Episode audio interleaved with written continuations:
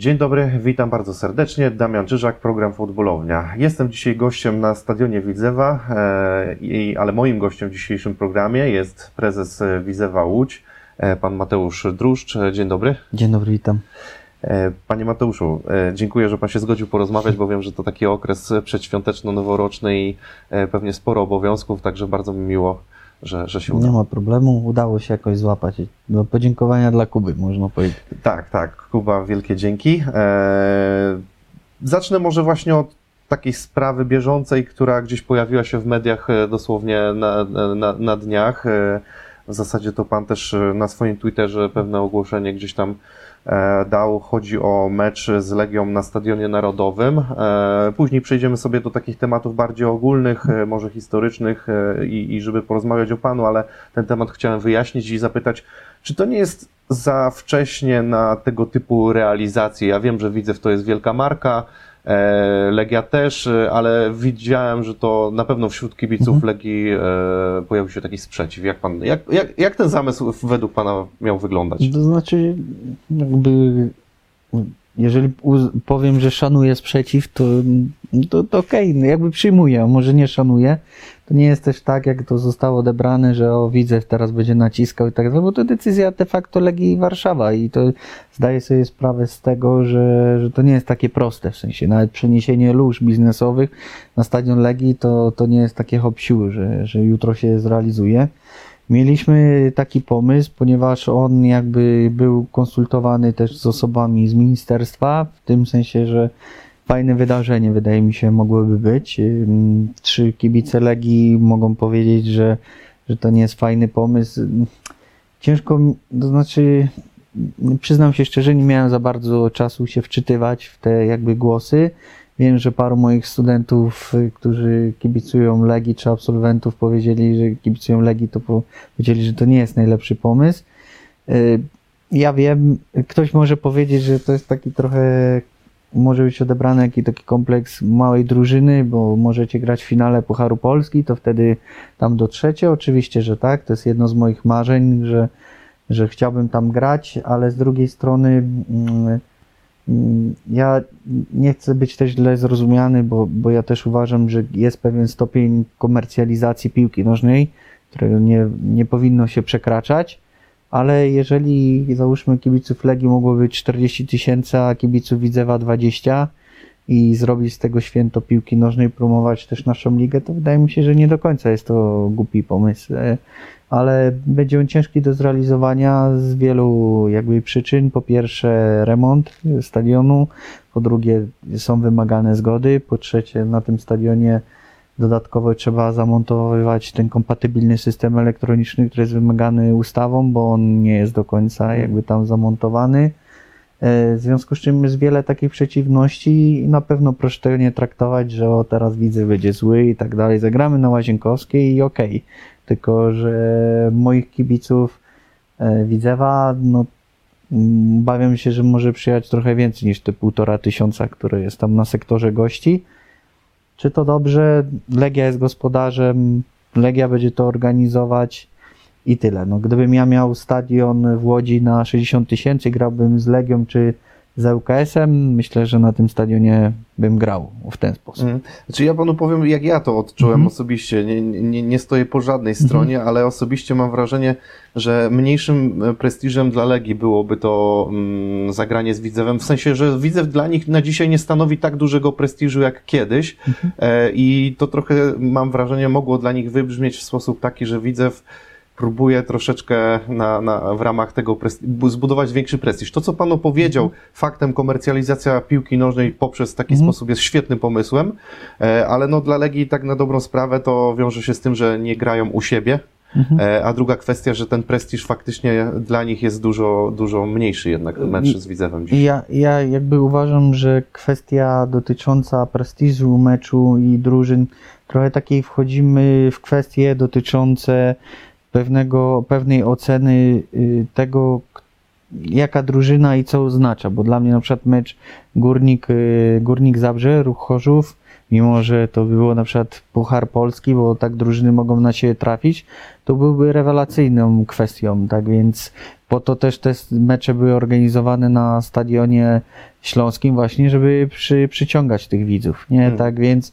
trochę oczywiście ktoś powie z Legii, że, że to nie jest pewna marka i tak dalej dla, dla kibiców, ale z drugiej strony to mimo wszystko jest klasyk, nie oszukujmy się. Ja się z tym zgadzam, oczywiście. Ja, ja też to czuję, bo znam Mhm. te, te, te, te czasy, kiedy to było wielkim wydarzeniem sportowym i ja nie umniejszam temu, Mhm. tylko mówię, że mogliby kibice w ten sposób to, to odczuć. Mimo wszystko, gdyby to, nie wiem, był może już Mhm. któryś sezon tego Widzewa, byłoby inaczej. Widzew wrócił po ośmiu latach i teraz Mhm. może to jest za szybko. Tak mi się wydaje, to jest moje osobiste odczucie. Ja jakby zgadzam się, że może być problem jakby w interpretacji, czy za szybko, czy też nie, ale też można uznać, że to jest pierwszy mecz i to jest ten wyjątkowy, kiedy wracamy do, do pewnych rzeczy. Przyjmuję jakby każdej argumentację każdej ze stron. Pomysł jakby padł już o wiele wcześniej, bo ta kwestia organizacji już miała miejsce wcześniej, ale generalnie no, wydaje mi się, że możemy, jakby ciężko będzie to zrealizować, o tak. Dobra, w zasadzie temat tego meczu z Legią powiedzmy, że chciałem tak e, dosyć ogólnie wyjaśnić, bo ciekawiło mnie Pana zdanie, bo mam wrażenie, że było tak ogólnie przekazane to wszystko, nie do końca wytłumaczone skąd pomysł tak No, dalej. taka była idea, że o Widzew, teraz wielki Widzew chce tam grać, uważa się za wielkiego. Nie, bardziej takie aspekty, nazwijmy to biznesowo, racjonalno, żeby po prostu wypełnić tą kwestię, raczej wypełnić możliwość y, pokazania meczu tylu osobom, ile się da. A to decyzja Legii Warszawa, która, tak jak powiedziałem, może być, jak będzie stadion na Łazienkowskiej, też będziemy się cieszyć i, i tyle. Okej, okej, właśnie. Rozumiem, nie rozpychacie się łokciami w tej decyzji. Nie, nie, my widzowie problemu. trochę już się tej pokory nauczyliśmy i, i też mamy taką nawet formę komunikacji, że pokora, pokora, pokora, bo tutaj dużo osób tym wielkim widzewem żyło non-stop i, i to nie zawsze przynosi określone efekty, tak więc nie, spokojnie, jeżeli ktoś to z Legii odebrał, że,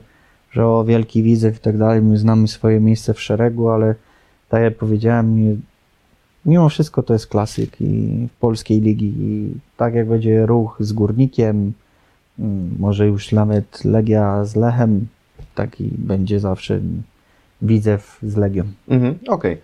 Dobra, to przejdźmy może sobie do tych tematów trochę, trochę dotyczących Pana przede wszystkim, bo e, chciałem swoim Mhm. widzom przede wszystkim pokazać Pana e, jako osobę, która w tej piłce już dosyć długo jest, Mhm. e, ale można powiedzieć, że mm, zawodowo powinien Pan zajmować się trochę innymi Mhm. rzeczami. E, jako radca prawny, mający swoją kancelarię, mógłby Pan zupełnie inne rzeczy wykonywać, zupełnie innymi e, rzeczami się zajmować. Doktor nauk, tak, też Mhm. prawnych, więc, więc tutaj e, co się wydarzyło? Czy, czy w Pana przypadku miłość do piłki po prostu wygrała i czy to jest bardziej przypadek? Nie, przypadek na pewno nie, nie jest tajemnicą, że wychowałem się w Lubinie, tam oczywiście było Zagłębie i, i tato zabierał mnie na mecze i tak ta miłość do piłki można powiedzieć powstała, chociaż to jest teraz jak zawodowo się już tym zajmuję, to jest całka, całkiem in, człowiek całkiem inaczej patrzy na mecze i całkiem inaczej do tego podchodzi, ale to jest główna przyczyna, że rzeczywiście za, byłem, raczej specjalizuję się w ustawie o bezpieczeństwie imprez masowych i tak się zaczęła moja przygoda z różnymi klubami. Świadczyłem usługi prawne. Człowiekowi czasami była potrzebna ta adrenalina, taka związana z meczami. Każdy, kto siedzi w piłce, to wie o czym mówię.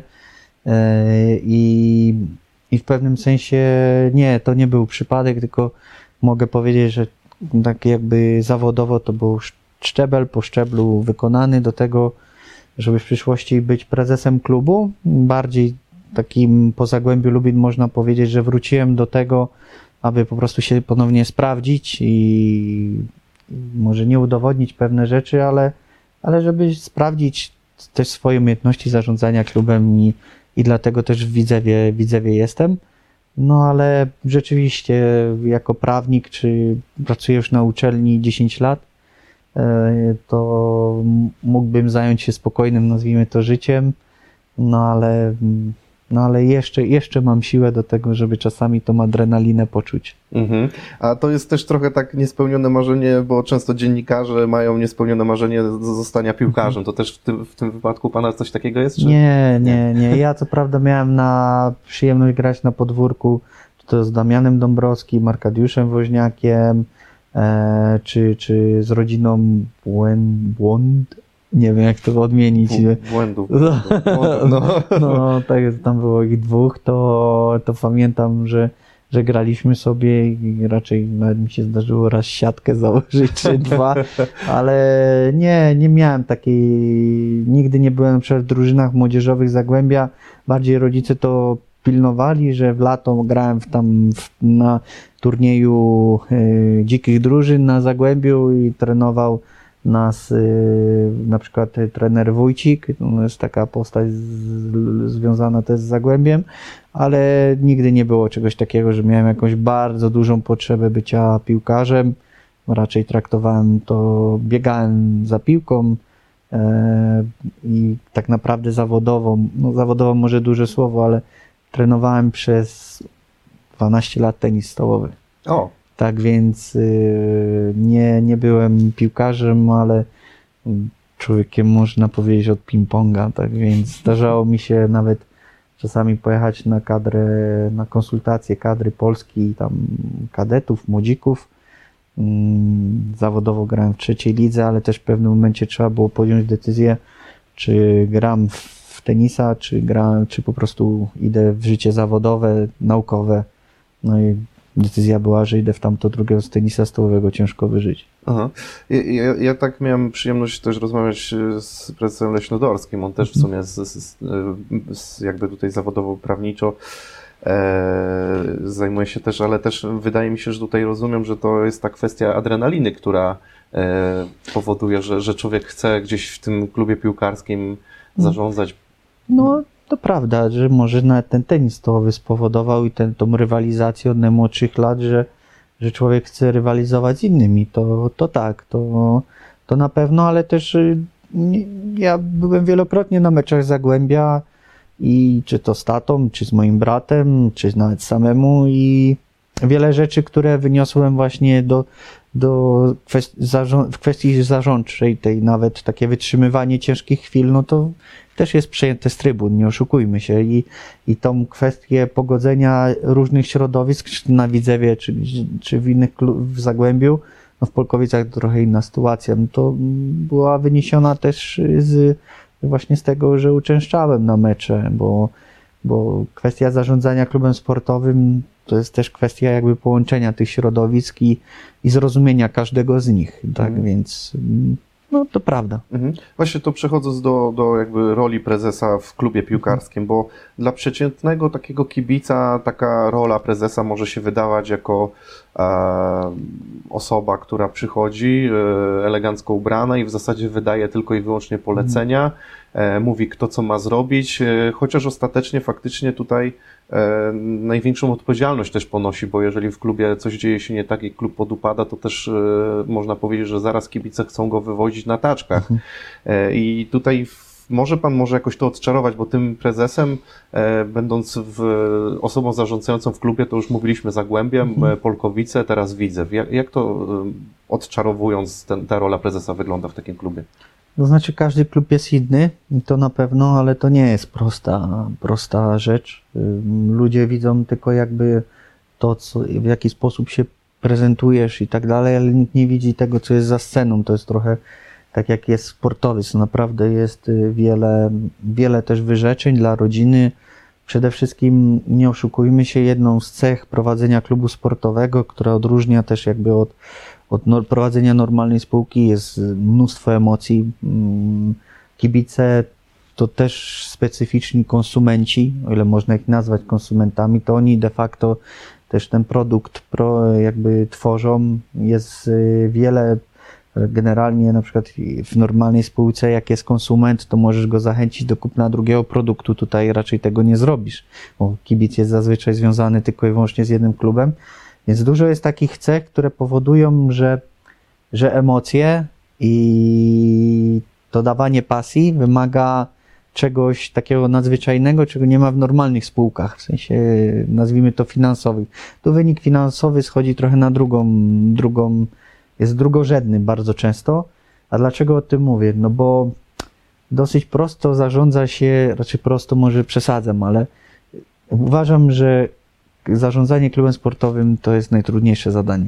Z wielu, z wielu przyczyn, właśnie związanych z emocjami, związanych z tym, że jest specyficzna grupa odbiorców, nabywców produktów czy usług i to wszystko powoduje, że pracuje 7 dni w tygodniu, 24 na dobę, bo taka prawda, bo ma się pod sobą tak wielką obszar personalny, można powiedzieć, czy ludzi pod, pod sobą.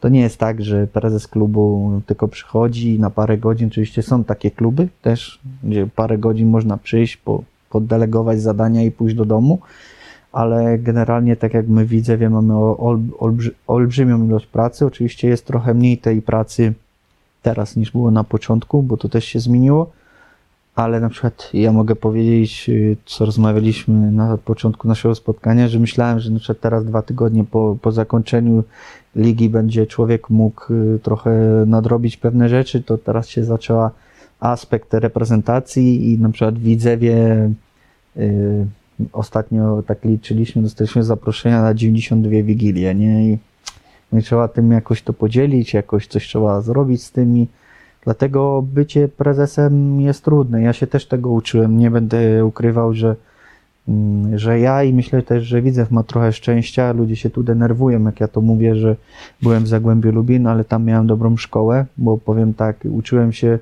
nie zawsze mi to wychodziło, żeby powstrzymywać emocje, żeby chłodno na to patrzeć, a po drugie tam był klub bardzo ułożony, jeżeli chodzi o papierologię, aż było jej za dużo i mogłem jakby te rzeczy, które były złe, teraz widzę wie odsunąć, te, które są dobre, wykorzystać. Ale bycie prezesem klubu to nie jest łatwa rzecz, a szczególnie jak nie ma wyników, szczególnie jak jest presja.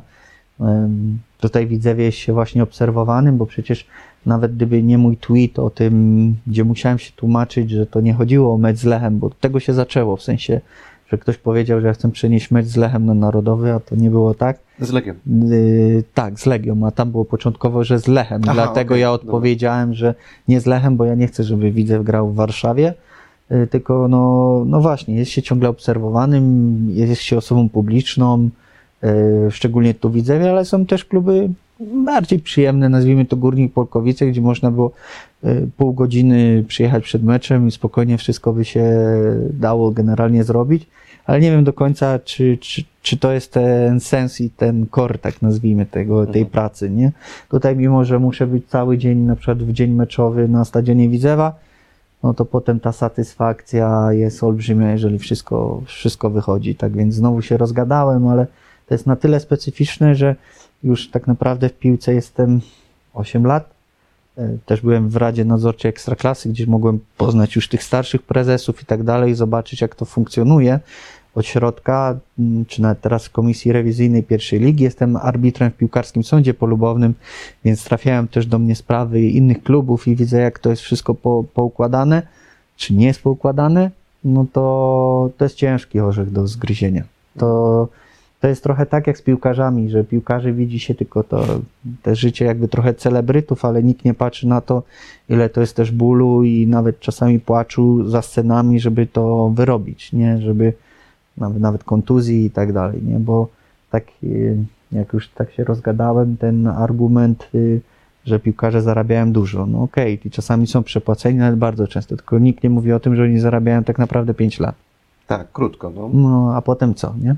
I nie wszyscy zarabiają aż tak dużo, żeby później przeżyć dokładnie, za to kolejne dokładnie. 30 Dokładnie. Nikt o tym nie mówi. No weekendy, że poświęcają, ok, fajny, fajnie, że w, tyg że w tygodniu pójdą na dwa treningi i tak dalej, ale no, są pewne wyrzeczenia, nie? Mhm. No zobaczymy. Ja uważam, że jeżeli chodzi o moją pracę Widzewie, ja wątpię, żebym pracował jeszcze w jakimś klubie w przyszłości innym niż widzę, w, w sensie takim zawodowym. Nie ciężko będzie mieć wyzwanie większe zawodowe niż widzę w Łódź, nie? Takie musiałbym, nie wiem, pracować w klubie w jakimś, zdobył mistrzostwo i gdzieś tam może za granicą, ale, ale tutaj gdyby mi się udało no, spełnić marzenia z Widzewem, to myślę, że czułbym się spełniony, o tak, spełnić marzenia i spełniony. Dlatego, no, jakby już kończąc, się to, to już tyle mówię, to, to ludzie widzą pewien, pewną tę otoczkę tego, co jest dookoła, to jest naprawdę ciężka praca. To ja mogę powiedzieć, że tutaj w Łodzi na przykład mam taką stację benzynową, gdzie kibice chcą za mnie ciągle płacić. I niby to jest fajne, nie, tylko z drugiej no nie mogę. I weź teraz tym kibicom powiedz, że no, nie mogę, przepraszam. No. I to jest tak różnie odbierane. A, tym gwiazda nie chce, żeby mu płacić, a my chcemy. No, to jest dużo takich rzeczy, które, które powodują, że ta praca mimo wszystko jest ciężka. No a przede wszystkim dla rodziny. Ja mogę powiedzieć, że gdyby nie moja najlepsza żona na świecie, to bym tego nie połączył. Nie ma opcji. No i też y, jak w czwartki jeżdżę na uczelnię, bo mam wykłady, no to muszę o piątej wstać, żeby pojechać na uczelnię. Przez to, że nie mogę poświęcić się więcej pracy w tygodniu tej pracy na uczelni, to mam 11 godzin wykładów pod rząd. No i wracam załóżmy o 22, czy tam o 23 i potem w następny dzień, w piątek do, do pracy. Sobota praktycznie ciągle w pracy. Niedziela, jak są mecze i tak dalej, to też w pracy, czy to młodzież, czy akademia. I tak się cały tydzień kręci, kręci, kręci. I ta praca prezesa nie jest łatwa, ale jak są wyniki, jest satysfakcja, no to, no to wszystko dodaje sił. Nie? Mhm. Ogólnie bardzo ciekawe uwagi, tak się zastanawiałem właśnie nad tym, co, co pan powiedział a propos marzenia. Bardziej mm, chciałem dopytać, czy marzeniem pana e, spełnienie marzeń będzie, ba, bardziej to spełnienie marzeń to jest pana spełnienie marzeń, czy bardziej spełnienie marzeń kibiców, czy tam klubu? O, o którym marzeniu pan mówił?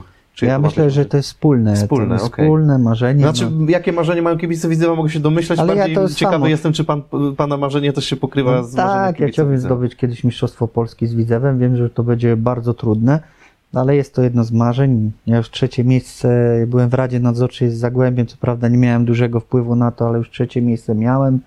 E, Mistrzostwo Celiotki też dwukrotnie udało mi się osiągnąć.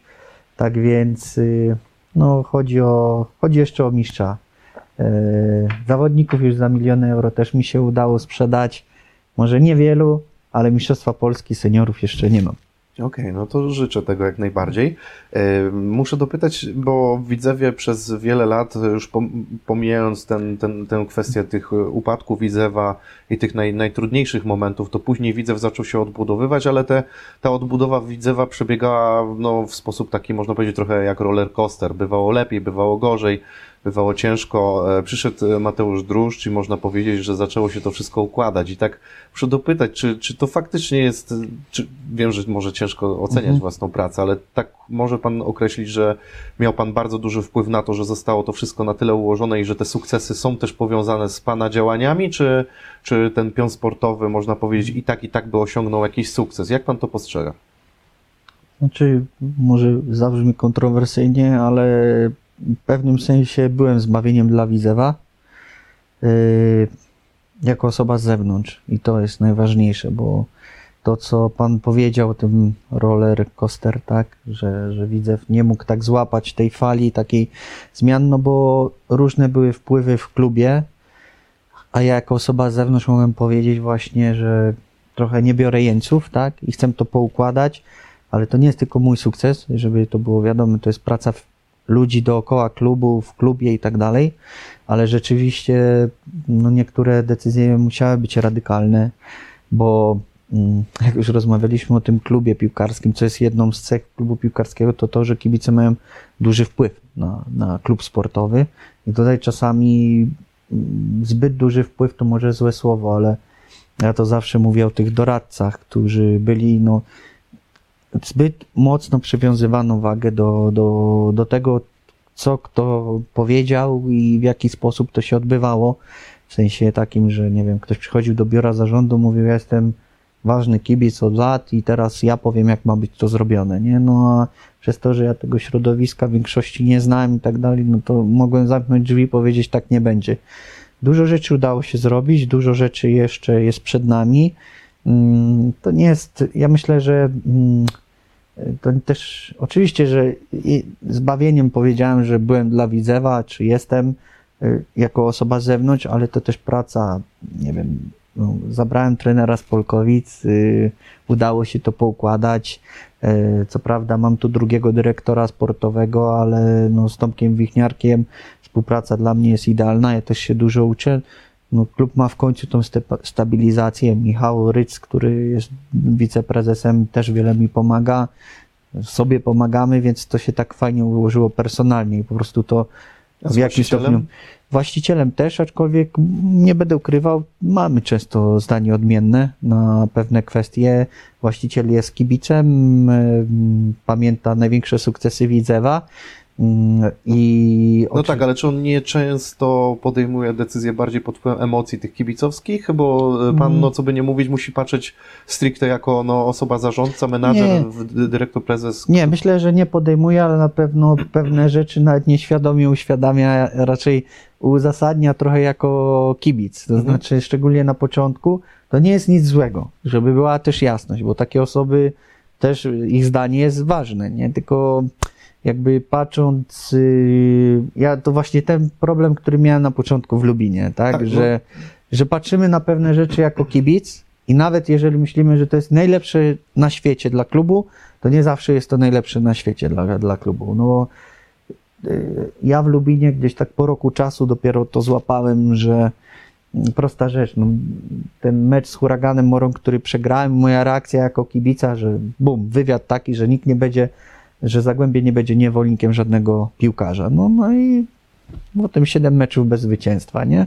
A teraz jak przegrałem z Kaliszem, to mówię, dobra, spokojnie, trzeba przeczekać, wrócimy do tego, kiedy będzie dobry W moment. Kanal Plus był, był ten, ten w serialu widać, to, to Mm, ten fragment jest o tym, jak pan tam wypowiada się na temat po tym meczu w waszym tak, zebraniu. i ale to było wewnętrzne, w Tak, tak, ale było gronie- spokojne i wyważone Tak jest, ale no bo mówiliśmy, no bo straciliśmy trochę pieniędzy, nie oszukujmy się.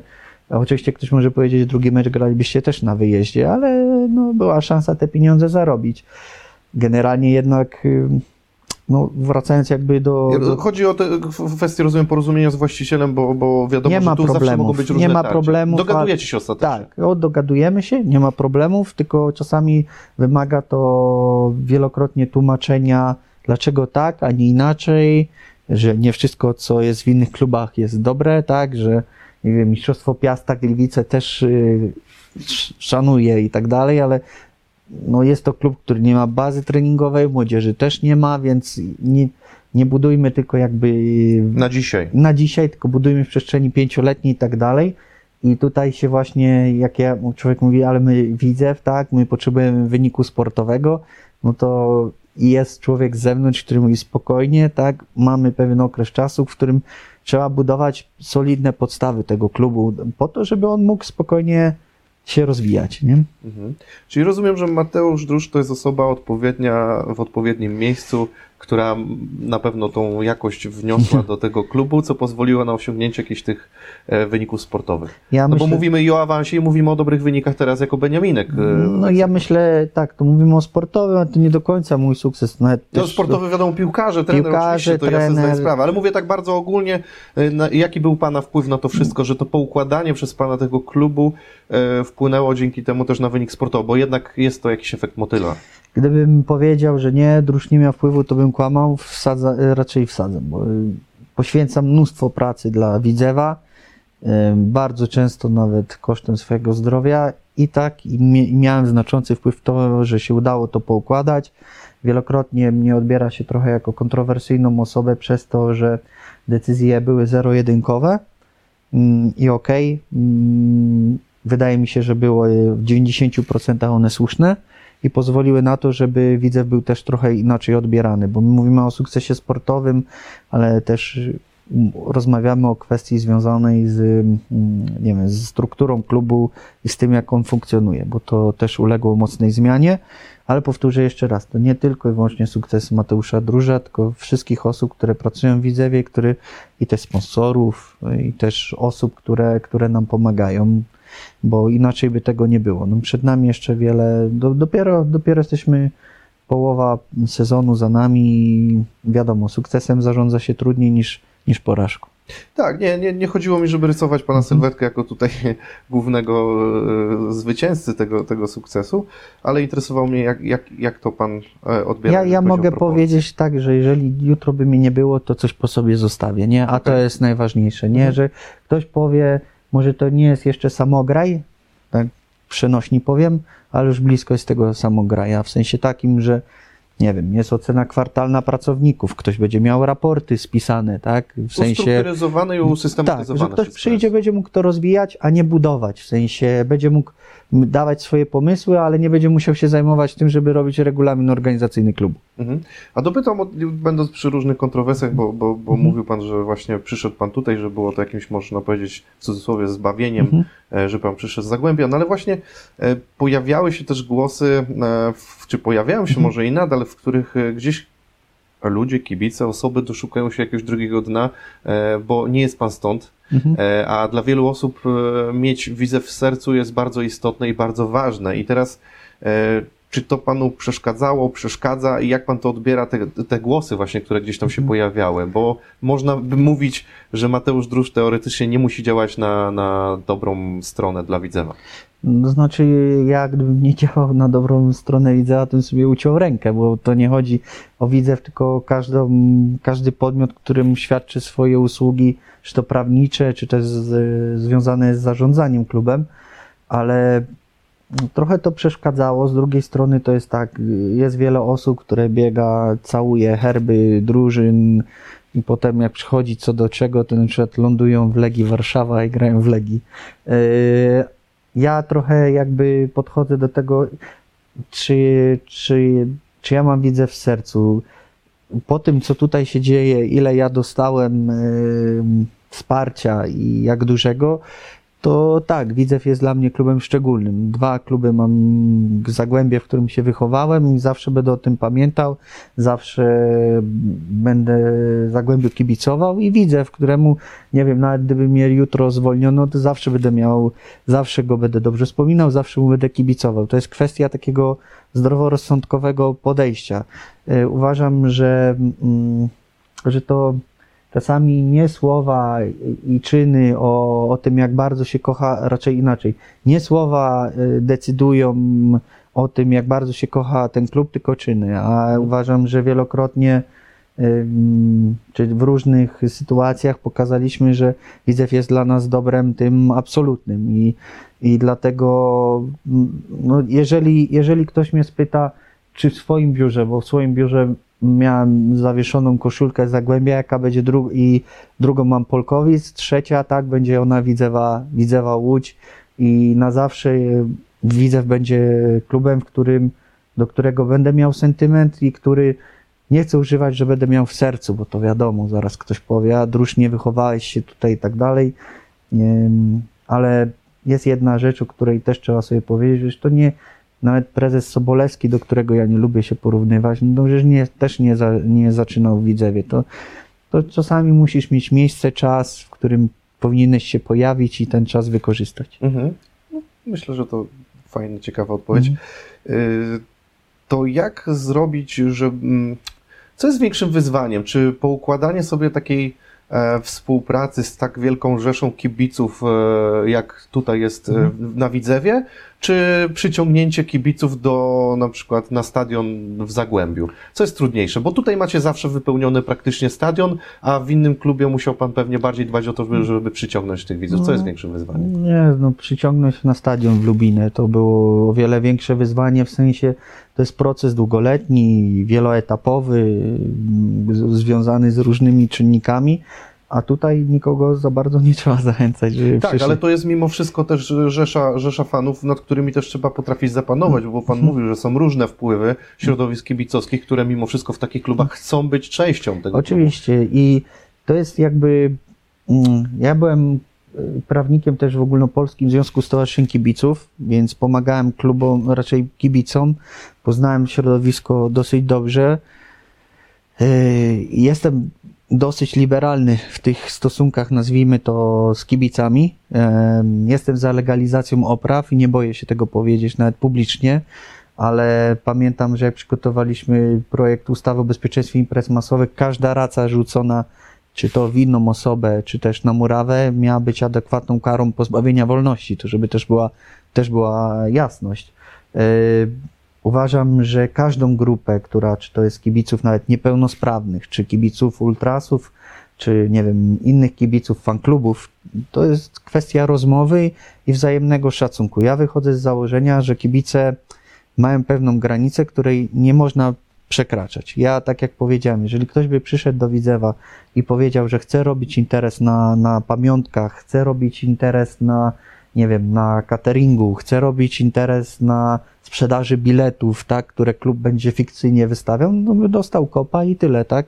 I na to nigdy nie będzie zgody. Dlatego ja uważam, i to jest pewna też y, problem jakby kibiców teraz w Polsce, że ja jeszcze byłem jakby wychowany na podstawie takiego prawdziwego fanatyzmu rozumianego jako kibicowskiego, bo to też niektórzy mówią, negatywnie o fanatyzmie. Jak się popatrzy na znaczenie tego słowa fanatyzm, który jest zresztą od anglojęzycznego fan, o czym też niewiele osób mówi, to fanatyzm nie miał tej negatywnej, jakby negatywnego znaczenia. A teraz niestety to często są kwestie interesów, których ja nigdy nie, nie rozumiałem i nigdy, i nigdy tego nie zrozumiem. Dlatego też, tak jak powiedziałem, jest pewna granica, której i patologii, której nigdy, nigdy w żadnym klubie nie pozwolę, żeby była, tak? Jeżeli ktoś chce robić interesy na danym klubie, to nie tutaj. Dopóki ja jestem prezesem, nigdy się na to nie zgodzę. A połączenie tych wszystkich grup, w sensie tych, którzy jeżdżą na wyjazdy, tych, co załóżmy uczestniczą w, w oprawach, oni poświęcają swój czas, swoje pieniądze na to, żeby pomóc temu klubowi. I to jest dla mnie najważniejsze, bo my też dla takich osób e, pracujemy. Ale tak jak powiedziałem, wszystkie sytuacje patologiczne, które są teraz też niestety, i to trzeba sobie powiedzieć, związane z kibicowaniem, to, to trzeba ucinać raz, dwa. Mhm. Tak, no bo mimo wszystko trochę klubów zderzyło się z tymi patologicznymi sytuacjami. Możemy wspomnieć o Wiśle Kraków, w której to doszło no. do już naprawdę e, granicy, myślę, totalnej Nie, no absurdu. to była sytuacja patologiczna. Ja Ale Legia też zderzała się z, z różnymi sytuacjami. Ja, ja też myślę, że u Was ale widzę w to samo. I to trzeba, możemy sobie to publicznie powiedzieć. tak, ale faktem chyba największym problemem, oprócz tych e, mhm. wyrządzania krzywdy innym kibicom, mhm. jest też to, że na pewno, nie wiem, klub może tracić bardzo dużo pieniędzy na karach finansowych. To jest, to jest że... też prawda i wielokrotnie o tym rozmawiamy. Ja zdaję sobie sprawę, że stadion nigdy nie będzie filharmonią, tak, bo, bo to nie tylko problem, raczej problem, to nie tylko Polska, tylko też inne jakby, inne Mm, inne kraje, dlatego może warto by było w końcu porozmawiać o legalizacji opraw, tak jak było w Danii, tak jak było w Norwegii, czy jest w Norwegii. Mm, no tak naprawdę walczymy z, z wiatrakami, rzuca się to trochę na organizatorów imprez masowych i mówi, że znowu nie dochowaliście jakbyś tam pewnej, pewnej staranności i tak dalej. No chyba nie do końca tak jest. No, y, ja wiem, że teza, która teraz mówię i stawiam, jest dosyć kontrowersyjna, ale tak samo było z piwem bezalkoholowym. Nie? Też wszyscy mówili raczej z alkoholowym na stadionie. Nie, no nierealne, niemożliwe, po co? Jak... Ja nie, nie słyszałem jeszcze jakiejś takiej sprawy, żeby to wpływało jakoś na zakres bezpieczeństwa. Oczywiście środki pirotechniczne to jest trochę inna sprawa, bo to rzeczywiście źle użyte mogą spowodować olbrzymią krzywdę. Ale no myślę, że można rozmawiać, i można mieć pewien pomysł na, na legalizację tego. Tylko powtórzę jeszcze raz. Ja uważam, że w 2012 roku i wcześniej, kiedy było przed euro, i też byłem prawnikiem wielokrotnie kibiców, bardzo zradykalizowano środowisko, że wrzucono wszystkich do jednego wora i niezależnie czy ktoś odpalał racę o 6 nad ranem w kajdankach wyciągany z domu, bardzo zradykalizowano i to było głupie. To, to nie powinno tak wyglądać. Trzeba było przestępców i gangsterów, którzy na stadionie robią interesy, tak zamykać. Nie, a tu nagle się włączyły liczby i, no i niestety to środowisko też w tym momencie się zradykalizowało, ale to o, to jest taki empiryczny temat, o którym moglibyśmy rozmawiać o wiele, wiele dłużej. Tak, no pana Konik, co by nie mówić, a, a, ale właśnie mamy trochę jeszcze tematów, hmm. czas nas niestety ogranicza, więc przejdę dalej, a bardzo chętnie jeszcze hmm. bym mhm. to przeciągnął, bo na pewno temat interesujący z punktu widzenia kibiców. E, przechodząc dalej, taki największy sukces pana sportowy to jest właśnie ten awans z Widzewem, czy... czy... To znaczy awans z Polkowicami, awans z Widzewem, awans y, do ósemki z Zagłębiem i skończyliśmy na szóstym miejscu, mimo że po pierwszej rundzie byliśmy chyba na czternastym albo na trzynastym. Nie mam takiego jednego... Nie ma właśnie takiego takiego- emocjonalnie, którego pan najbardziej przeżył? No mecz z Podbeskidziem, chociaż człowiek był tak bardzo zmęczony, że, że już miał dosyć. Mm, Ale to znaczy jest dużo takich rzeczy pojedynczych i to tworzy jakby klub, całość, nie? Ale z Widzewem y, największy sukces to, no to tak, to awans do Ekstraklasy, ale też na przykład takie momenty jak z Koroną, gdzie strzelamy w 90 minucie i wszyscy mamy wspólne zdjęcie potem pod sektorem gości i pokazujemy tą jedność i tak dalej, to jest właśnie to, to są największe sukcesy, ale tak myślę, że jeszcze przed nami te największe. No właśnie to pytając o, o, o przyszłość Widzewa, to tak realnie, bo, bo wiadomo, najłatwiej powiedzieć Mistrzostwo Polski dzisiaj i tak dalej, tylko realnie na co w ogóle kibice mogą się szykować, tak żebyśmy ich nie, nie, nie, nie mamili i nie łudzili tym, że nie wiem, że w przyszłym roku będzie Mistrzostwo Polski, bo Nie. przypuszczam, że jest niemożliwe, ale jak przypuszczam, że macie jakieś takie ramy czasowe, jak sobie to zakładacie, przewidujecie, wiadomo, że to może jest abstrakcja, ale, ale coś przybliżonego, co, cze- czego możemy się spodziewać w najbliższych latach, nie wiem, na przykład w tym roku utrzymanie było takim, powiedzmy, o, głównym celem, chociaż myślę, że już jest bardzo blisko tego. E, No i pytanie, czego się spodziewać w najbliższych? I my chcielibyśmy, żeby ten Widzew był w tej górnej ósemce, tak, i żeby walczył o te najwyższe cele. Ja zawsze mówię, że Ale tak terminowo, w, w, górnej ósemce pytanie, nie wiem, przyszły sezon, górna ósemka, kolejny przyszły sezon, sezon będzie ósemka. szczegółowy, raczej szczególny, przepraszam, dlatego, że on jest zawsze, ten drugi jest trudniejszy, nie, Tak. bo, bo Warta to, Mhm. Poznań, mam wrażenie, na waszym bardzo podobnie możecie mieć case jak Warta Poznań, która też fajnie weszła, a później mimo wszystko Mhm. no bo poznano to, już bo to jest tak, że jeszcze część zawodników jest na kontraktach tych pierwszoligowych, klub zaczyna się rozwijać, wymaga, raczej koszty operacyjne idą w górę i okej, można powiedzieć nie, że na świeżości, tylko na wykonanej pracy, na tym wszystkim jakby związanym z pewnym ułożeniem schematów, e, ten pierwszy rok jest ok, a potem już idą wynagrodzenia do góry, koszty klubu idą do góry i człowiek w pewnym momencie musi sobie powiedzieć, jak nie ma pieniędzy, stop. W sensie tyle jesteśmy w stanie zrobić. My w przyszłym roku myślę, że osiągniemy taki moment, mm, że powiemy sobie, dobra, na więcej nas nie stać, w sensie finansowym. I ciężko będzie powtórzyć tak jakby nawet to, Schemat. co to schemat, który, który jest teraz, nie? I, I przyszły rok będzie ciężki, ale no ja tak sobie, gdyby się udało na przykład w tym roku fajnie zakończyć na przykład w szóste, w przyszłym roku też w szóste, myślę, że trzeci rok już ze względu na wpływy spraw telewizyjnych i tego z rankingu historycznego pozwoliły może walczyć o puchary. Tak, tak, tak sobie myślę, ale na pewno nie rzucę, że o w przyszłym roku Nie, nie, ale to jest rea- w sensie to, to brzmi już jakiś, jak jakiś, plan, sensowny. Nie, no my nie? mamy plan pięcioletni, oczywiście wszyscy by marzyli o tym, żeby mm, na tak, żeby e, na kolejną rocznicę okrągłą klubu, tak, e, byłby, no, no nie wiem, na 115, tak, puchary, ale mówię tak, ten rok utrzymanie, przyszły rok jeszcze bardziej utrzymanie, ja wiem, że to będzie kontrowersyjne, nawet jeżeli załóżmy skończymy w szóstce, a trzeci rok, gdyby się już udało, to można, będziemy ch- trochę zabezpieczeni finansowo, że będzie można powiedzieć, dobra, podejmujemy trochę większe ryzyko co do na przykład transferów, co do możliwości sprzedaży i tak dalej, raczej kupna zawodników, to jest pewien plan, nie? No okej, brzmi ciekawie. Na pewno droga do pucharów jeszcze wiedzie przez Puchar Polski, to też jest jakaś No, ścieżka. tylko ja mam jakieś fatum z tym Pucharem Polski, bo ja nigdy nie przyszedłem dalej niż druga runda. No to nie chcę nic mówić, czy to już nie przynosi tutaj... Nie, no właśnie w tym roku, no nie, no z tym Kaliszem to, to, to nie, ale takie... Ale mówię, że jest to jakaś też możliwość, ścieżka taka szybsza do tego, żeby gdzieś się do tych pucharów przez te trzy lata Oczywiście, no dla, i na Stadion Narodowy też, nie? I Stadion Narodowy, tak jak ten. Mm. E, Przejdę trochę do wątku trenera, bo w jednym z wywiadów czytałem tutaj e, Mateusz Drusz, prezes Widzewa. Zwalnianie trenerów w środku sezonu to często droga donikąd. E, I teraz patrząc na to, że troszeczkę przeżyłeś, Mhm. e, przeżył pan w, Mhm. w Zagłębiu z tym zwalnianiem trenerów, też była tam sytuacja Tak, taka dwóch. kontrowersyjna. Mhm. E, czy da pan sobie rękę uciąć, że jednak trenera Niedźwiedzia nie zwolni pan w, w środku sezonu? Znaczy nigdy nie dam sobie ręki uciąć. Dla mnie inaczej trochę. Trenera Lewandowskiego jakby przejąłem, w sensie i też się dużo od niego nauczyłem, żeby było też zrozumienie.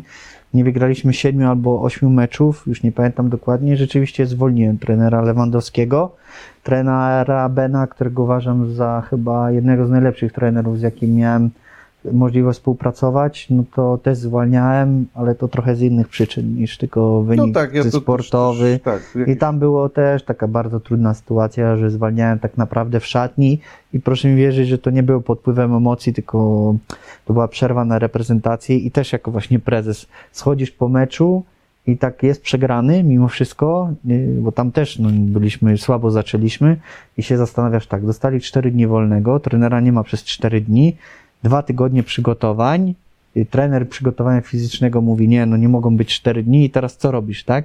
Czy czekasz, aż trener wróci z urlopu, nazwijmy to czterodniowego, a jedzie prosto z meczu tam do siebie do Holandii, czy schodzisz do szatni i mówisz, panowie, drugi trenerze, tu trzeba już prowadźcie swoje plany, nie? To są takie rzeczy, które, no właśnie, jak się inaczej trochę odpiszę, to wychodzi, no druż wariat poszedł, zwolnił, zwolnił, tak, w szatni.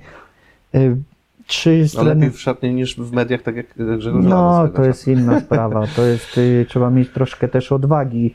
Bardzo to ciężko mi się zwalniało trenera Bena Vandala i, i to jest świetny trener, naprawdę. Ja, ja uważam, że gdyby ci Holendrzy tak, mhm. potrafili się bardziej a, przyzwyczajać po pierwszym roku pracy do tego, że nie ma takiego podejścia, że my tu, a wy tu, to by naprawdę z tej myśli holenderskiej polska piłka mogła wiele czerpać, bo ja z tymi Holendrami, z Richardem Grotscholtenem, e, z Richardem Pronkiem, e, mm, jeszcze był e, przecież jejku, zapomniałem nazwisko, dyrektor Akademii, to naprawdę to są specjaliści, ale do, do czego zmierzam? No nie, nie dam sobie ręki uciąć, ale trener Niedźwiedź jest jednym z no jest z najlepszych trenerów, z jakim współpracowałem. My, śmiałem się teraz z nim na Wigilię, że niedługo będziemy mieli wspólne już chyba 3 lata yy, i nadajemy na podobnych falach. Musiałby się kataklizm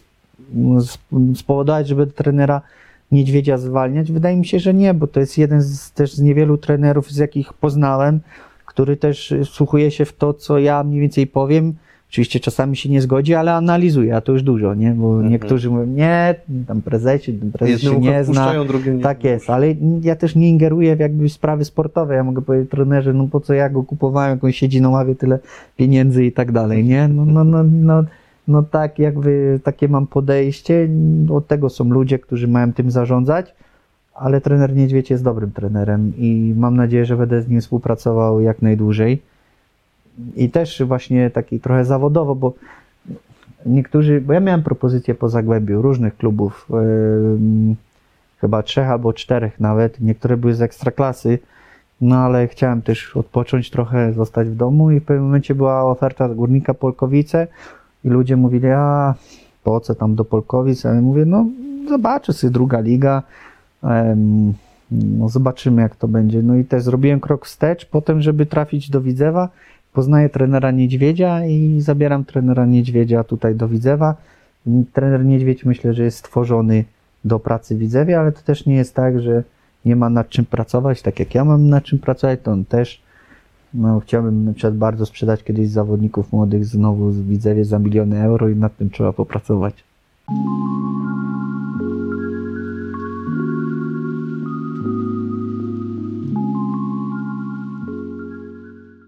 Ja pytam o, o, o to zwolnienie e, trenera e, bardziej pod kątem tego, że wydaje mi się, według mnie, was czeka jeszcze kryzys, bo wy tak, tak. naprawdę mieliście awans, wszystko idzie na tej fali wznoszącej. E, ten jako Beniaminek naprawdę no, spisujecie się rewelacyjnie. No, patrząc na, na wasze miejsce w tabeli, to w ogóle jest mega zaskoczeniem.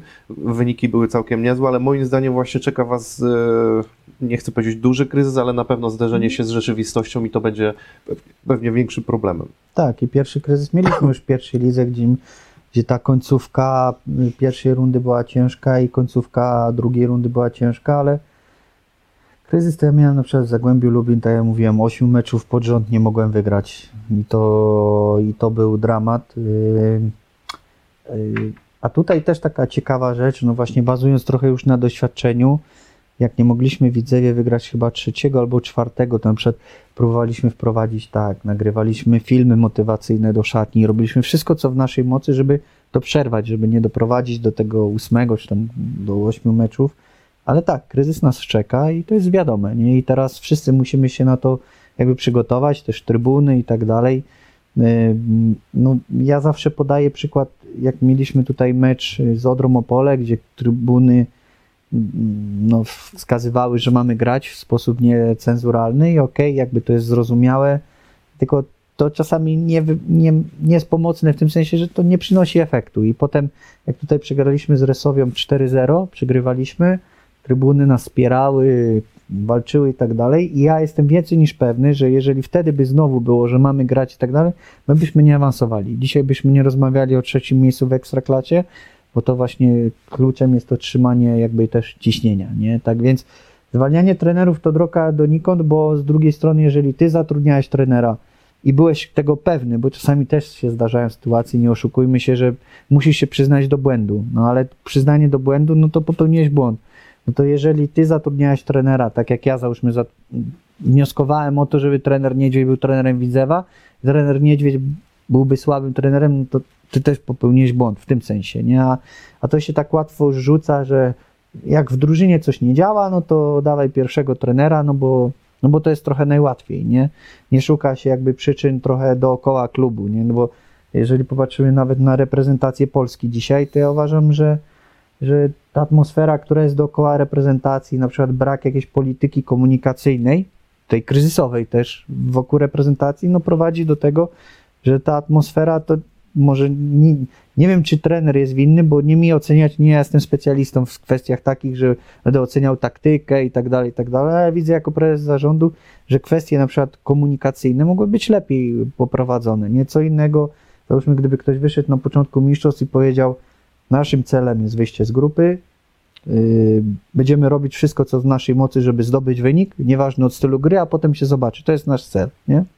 Tylko to trzeba mieć pewną rozpisaną, właśnie o tym też mm, mówiłem, że to nie jest tylko sukces sportowy, jest pewna strategia komunikacyjna, tak, są pewne kwestie marketingowe i tak dalej, i tak dalej. Jeżeli klub po tym się ułoży, no to właśnie są te detale, które pozwalają klubowi funkcjonować. Jakby w teorii to brzmi, wiadomo, bardzo miło mhm. i fajnie, że, że nie powinno się tak mhm. robić, że najlepiej, żeby tak w Polsce nie, nie, ale no mimo wszystko pan pod wpływem emocji może jednak podjąć różne decyzje. No dlatego, dlatego ja mam na przykład yy, w takich sytuacjach naprawdę, kiedy są emocje, to ja całkowicie jakby się wyłączam i po meczu próbuję nie podejmować jakichkolwiek decyzji, nie? bo to jest lepiej sobie się przespać z tym, usiąść, w, tak jak w Kaliszu, pójść do samochodu, parę razy odetchnąć, nie wchodzić do szatni, pojechać do domu i ewentualnie potem sobie porozmawiać. A propos, tak, tak tylko wtrącę dosłownie mm -hmm. z, z, Pana wypowiedzi tutaj, a propos naszej reprezentacji, e, padło pytanie, macie podobne spojrzenie na piłkę, a propos trenera mm -hmm. Niedźwiedzia. E, cieszę się, że nie gramy lagi do przodu, że próbujemy kontrolować mecz. I to tak a propos reprezentacji. No, za trenera Niedźwiedzia byśmy tak e, raczej nie grali każdy trener ma swoją wizję i tak dalej, to znowu idziemy w dyskusję, czy wynik jest ważniejszy od stylu gry. No najlepiej to wszystko połączyć, ale to wiadomo, że to jest ciężkie, nie? To jest z jednej strony za 5 lat czy za 10, gdyby Polska doszła do półfinału, to nikt by o tym nie pamiętał, ale z drugiej strony, no wydaje mi się, że potencjał w tej reprezentacji jest, żeby też grać dosyć, dosyć solidnie, o tak. Mhm. E, przejdę teraz do sytu e, sytuacji, która można powiedzieć e, też była tutaj na, mhm. na, na tapecie mm, a propos waszego konfliktu z mhm. spółką Makis. Mhm. E, można powiedzieć też z miastem. E, I czy te emocje już opadły, jeżeli chodzi o tą batalię, czy, czy widzi Pan, że, że ona będzie jeszcze się zaogniała?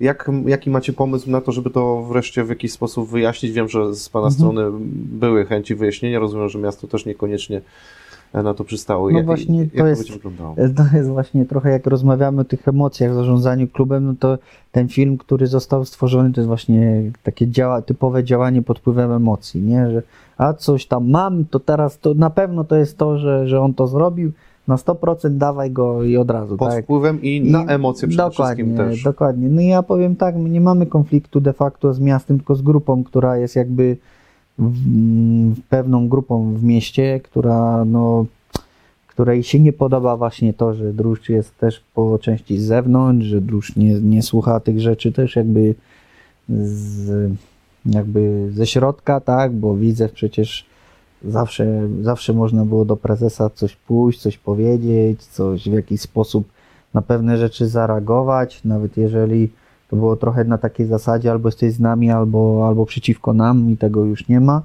Ja chciałabym się pewnie dogadać, ale z drugiej strony, no jeżeli nie ma kwestii przeprosin i tak dalej, to jest, no nie oszukujmy się, nawet wywiad z panem Grajewskim, nie, który, który też był dosyć sławny, no to nie chodzi o merytoryczną dyskusję, to nie, my nie pozwolimy, nie wiem jaki był też wywiad, raczej wywiad, Boże, nie wiem jakie były wcześniej Widzewie zwyczaje, ale no nie można też tak za każdym razem obrażać prezesa i, i w jakiś sposób się, nie wiem, tym hełbić, że to jest wszystko ok. No, my jesteśmy też zwyczajnymi ludźmi, nasze rodziny też to oglądają, przeżywają i tak dalej i są pewne granice i te granice zostały tutaj przekroczone i z miastem normalnie, nazwijmy to, funkcjonujemy w tym sensie, że operacyjnie działamy, a reszta zobaczymy. No ciężko mi powiedzieć. No ja teraz mówię w wywiadach, że otrzymałem odpowiedź na pozew i no i no nie, nie mogę nawet mówić, że są takie rzeczy, że, że no jak żonie powiedziałem, to aż się ona zaczęła śmiać. W tym sensie to był taki śmiech przez łzy, bo,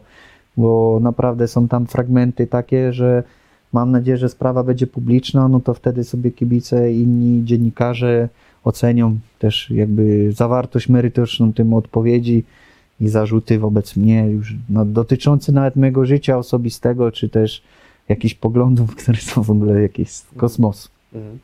Tak, no myślę, że to mocno się opiera na braku żadnych faktów i potwierdzeń i to jest bardzo emocjonalna próba jakiegoś wywarcia takich emocji na, na różne grupy, czy to kibicowskie i pokazania Pana w złym świetle, ale jakby też nie mi to oceniać, bo, bo może gdzieś leży jakaś prawda, może nie, ciężko Mhm. to ocenić, na pewno Pan domaga się tutaj wyjaśnienia tego i to jest I to dobre. sąd no. oceni, nie? To jakby ja nie, nie uważam, że jest tam ktoś powie znowu, że mm, tak jak powiedziałem, nie odpowiada komuś, to brak, brak y, jakby brania jeńców w tym sensie, że czasami człowiek włoży kij w mrowisko, ale robi to zawsze zgodnie z prawem. Ja to zawsze mówię, nie zniesławialiśmy jako zarząd, nie znieważaliśmy, mogliśmy się wypowiedzieć tak, że, że nie wiem, że coś się nam nie podoba, to samo miasto ma prawo do tego, ale nikt nie ma prawa zniesławiać czy znieważać drugiej osoby. No. A gdybyśmy mieli, czy, czy w ogóle da się określić, co, gdyby na przykład była tu inna osoba niż, niż, niż Pan, Mhm. to co tak naprawdę y, ta spółka chciałaby osiągnąć jeszcze poprzez jakieś tam działania? Czy oni chcieli,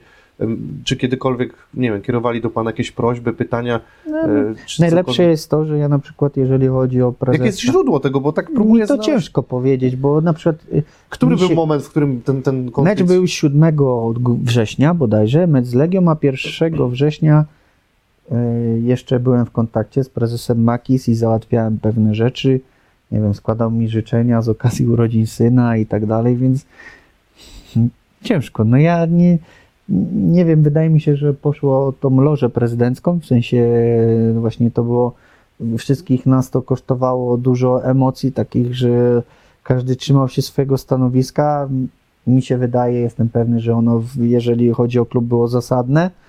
No ale to jest to trochę o czym mówiłem, że się jest pewna grupa na Widzewie, która nie do końca za mną przepada i może teraz brzmię trochę tak jak, nie wiem, pewien, y, pewna osoba, która próbuje się usprawiedliwiać, nie o to się chodzi. żala, no, no, No, ale, rozumiem. ale nie, nie o to chodzi. Chodzi bardziej o to, że jeżeli spojrzymy sobie na ostatnie lata Widzewa, no to tak jak mówię, te grupy doradcze, które były na Widzewie i te problemy Widzewa w dużej mierze wymagały od tego, że, że nie było też takiej mocnej ręki w tym sensie, że okej, Druż i Ryc podjęli jakąś decyzję proszę nas z niej rozliczać merytorycznie, a nie na zasadzie takiej, że jesteś z nami albo nie jesteś, nie? Jasne.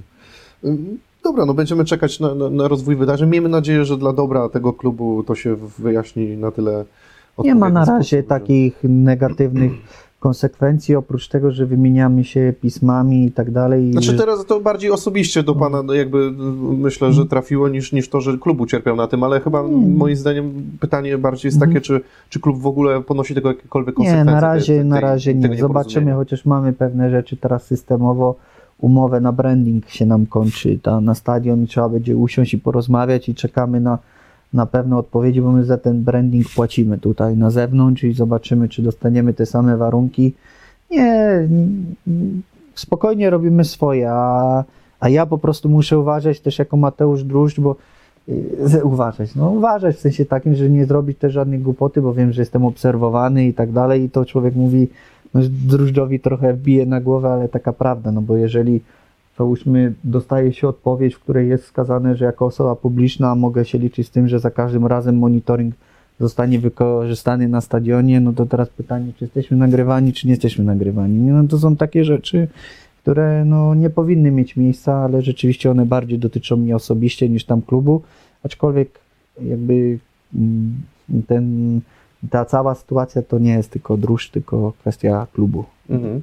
To też chciałem podpytać, jak zbudować dobrą relację na linii klub-kibice? Trochę tu rozmawialiśmy o tym między innymi, ale mimo wszystko tutaj e, kibice są bardzo ważną częścią tego klubu. E, tak jak rozmawialiśmy, prezes Leśniodorski był chyba jedną z osób, która poradziła sobie też całkiem nieźle. Teraz obecnie w Legii też to całkiem dobrze wygląda, ale to nie jest prosta rzecz, wła- zwłaszcza w dużych klubach czy dużej rzeszy kibiców.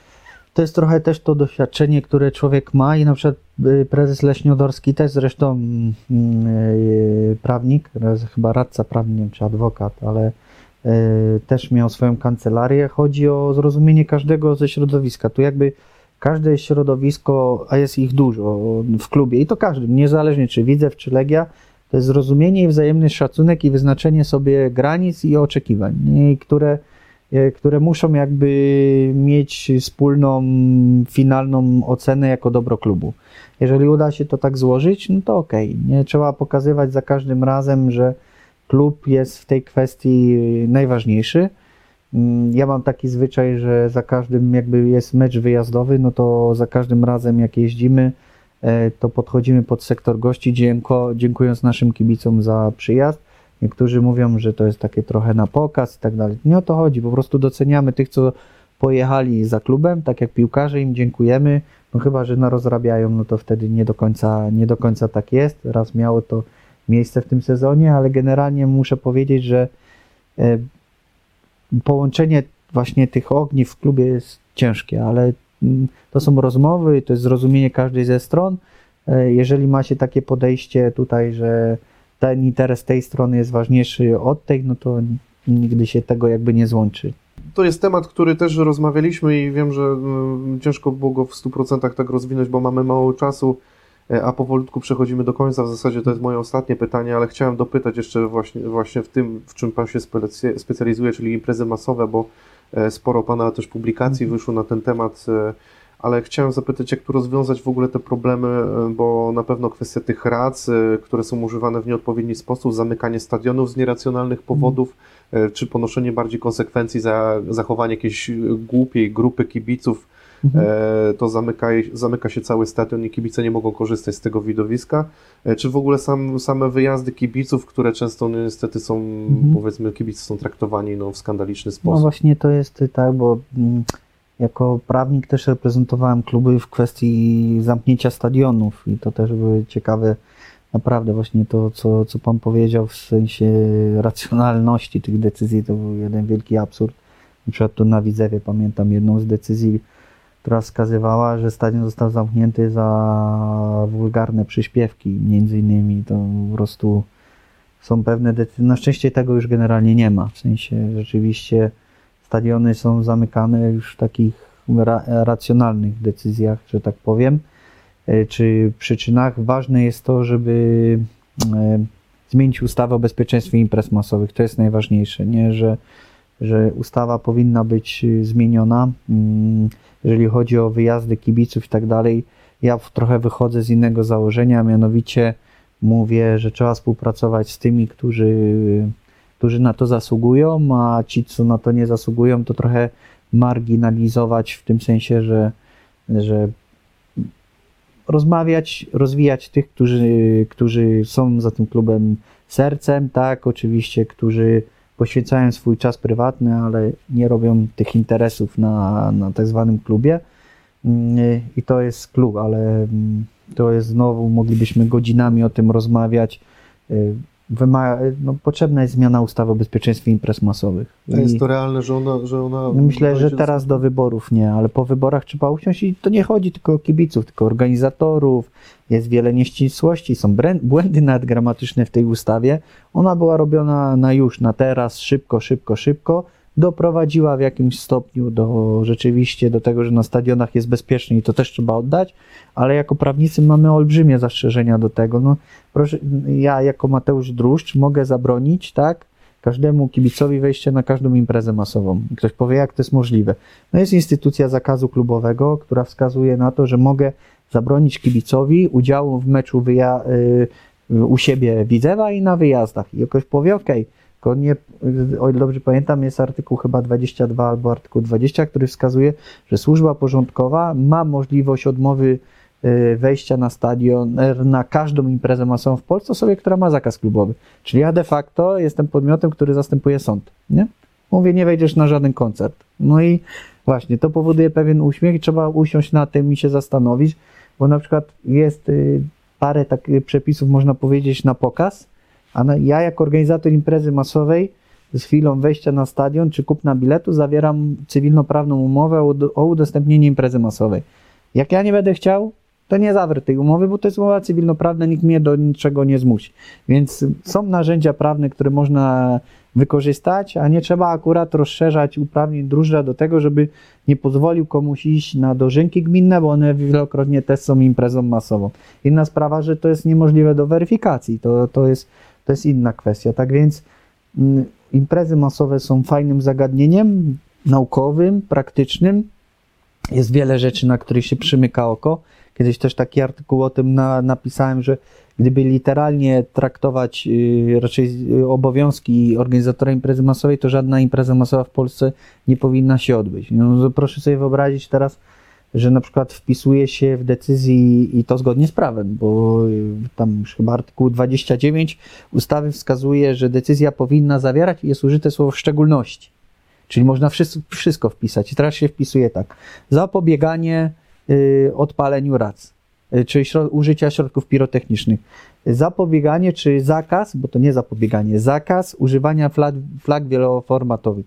I w Polsce już są y, sprawy, w których prezesi są wzywani na komendę, że przeprowadziłeś imprezę masową niezgodnie z decyzją, bo pozwoliłeś na wniesienie flag. Nie? No i to jest takie usiąść, porozmawiać, ka wysłuchać każdą ze stron, bo to jest ważne. Kibice też mają wielokrotnie rację, że te przepisy są absurdalne, no bo jeżeli za użycie racy na stadionie jest kara, która jest za nieumyślne spowodowanie śmierci w kodeksie karnym, to jest coś nie tak. Nie? Tak, no, no to jest już. No, no to jest coś nie tak, ale. Znaczy, no sytuacje, w których ktoś rzuca racą na A to jest sektor. inna sprawa. Do, po, I tak jak my mieliśmy propozycję, przygotowałem z mecenasem Plewińskim nowej ustawy o imprezie, o imprezach masowych, kara pozbawienia wolności, koniec, tak?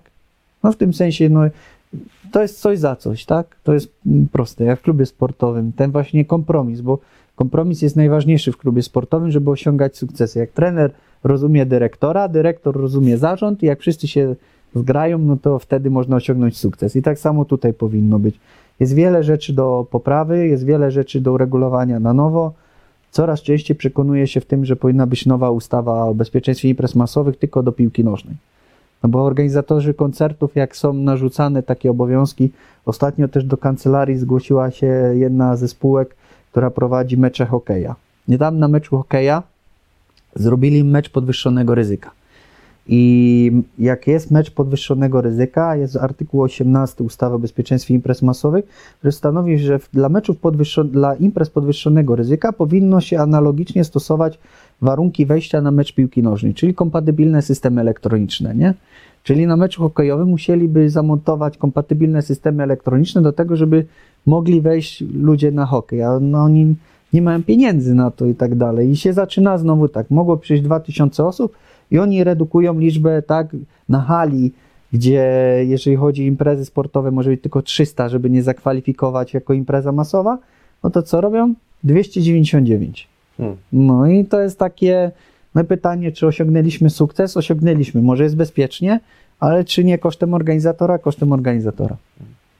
No, panie prezesie, myślę, że liznęliśmy trochę tego Tak tematu, bo, bo widzę, że dla pana to byłby jeszcze temat na chyba oddzielne kompletnie Tak, rozmowy i oddzielne rozmawiać długo. Mo, może kiedyś y, podejmę taki temat, zaproszę pana i wtedy sobie podyskutujemy, bo to na pewno dosyć istotna rzecz, która na przyszłość powinna się na pewno zmienić. No oczywiście, bo to jest też kwestia, tak jak mówię, teoria teorią, ale praktyka praktyką. Nie, to jest jakby kwestia, która, która powinna być poruszona, ale ona jest ciężką kwestią, no bo wiadomo, temat trochę polityczny, no bo jeżeli ktoś by, załóżmy, stworzylibyśmy karanie, penalizację tych czynów tak racjonalnie, tak jak powinno być, to, no to zaraz będzie, że no popuszczają kibicom, nie? I ja powiem jedną rzecz, bo często mówi, mówimy sobie, a poradzili sobie na zachodzie, nie?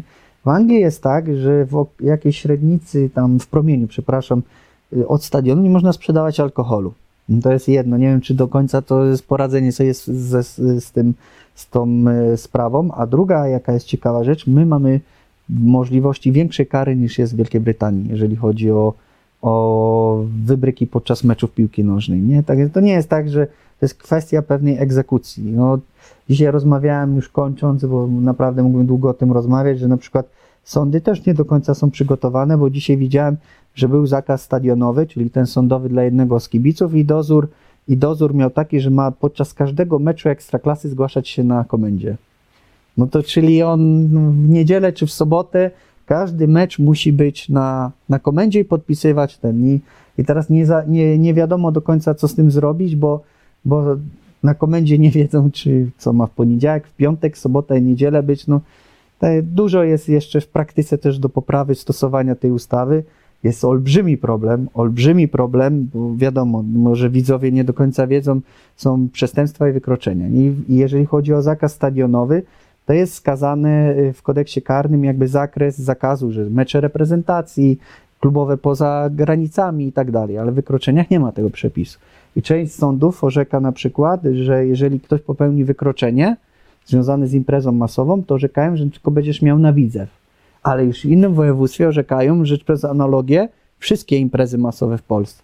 I potem co się dzieje? Taki człowiek trafia do systemu, chce iść na mecz, a system wpisuje, że wszystkie mecze, no bo nie ma innej możliwości, a on przychodzi pod sektorem gości i ma wyrok i mówi, ja mam tylko na Zagłębie Sosnowiec, nie? Czyli już kończąc, widać, że to, to nie są jakieś takie rzeczy, które y, są dodatkowe, tylko to są podstawowe rzeczy do uregulowania. Nie? Absurdy, absurdy. Mm. Faktycznie. No, panie prezesie, bardzo dziękuję za Nie ma rozmowę. problemu. E, Cieszę się, że udało nam się tych tematów troszeczkę rozwinąć w, w różnych kontekstach, w różnych tematykach. Mam nadzieję, że dla każdego coś się tutaj znalazło. Jak, jak to u mnie bywa, e, może ja nie jestem od tego, żeby zagłębiać się tak e, i poświęcać cały wywiad dla jednego tematu, ale dla każdego chciałem, żeby każdy coś dowiedział się z różnych, z różnych tematów. Bardzo dziękuję jeszcze raz. E, Życzę oczywiście powodzenia e, w dalszych Nie, działaniach. Mm, Oby, oby wszystko tutaj szło w dobrą stronę. E, Ja również bardzo Wam dziękuję. Zachęcam do subskrypcji kanału, oglądania też innych wywiadów. No i miejmy nadzieję, że do zobaczenia przy okazji kolejnych rozmów. Dziękuję bardzo i do zobaczenia. Do zobaczenia. Cześć.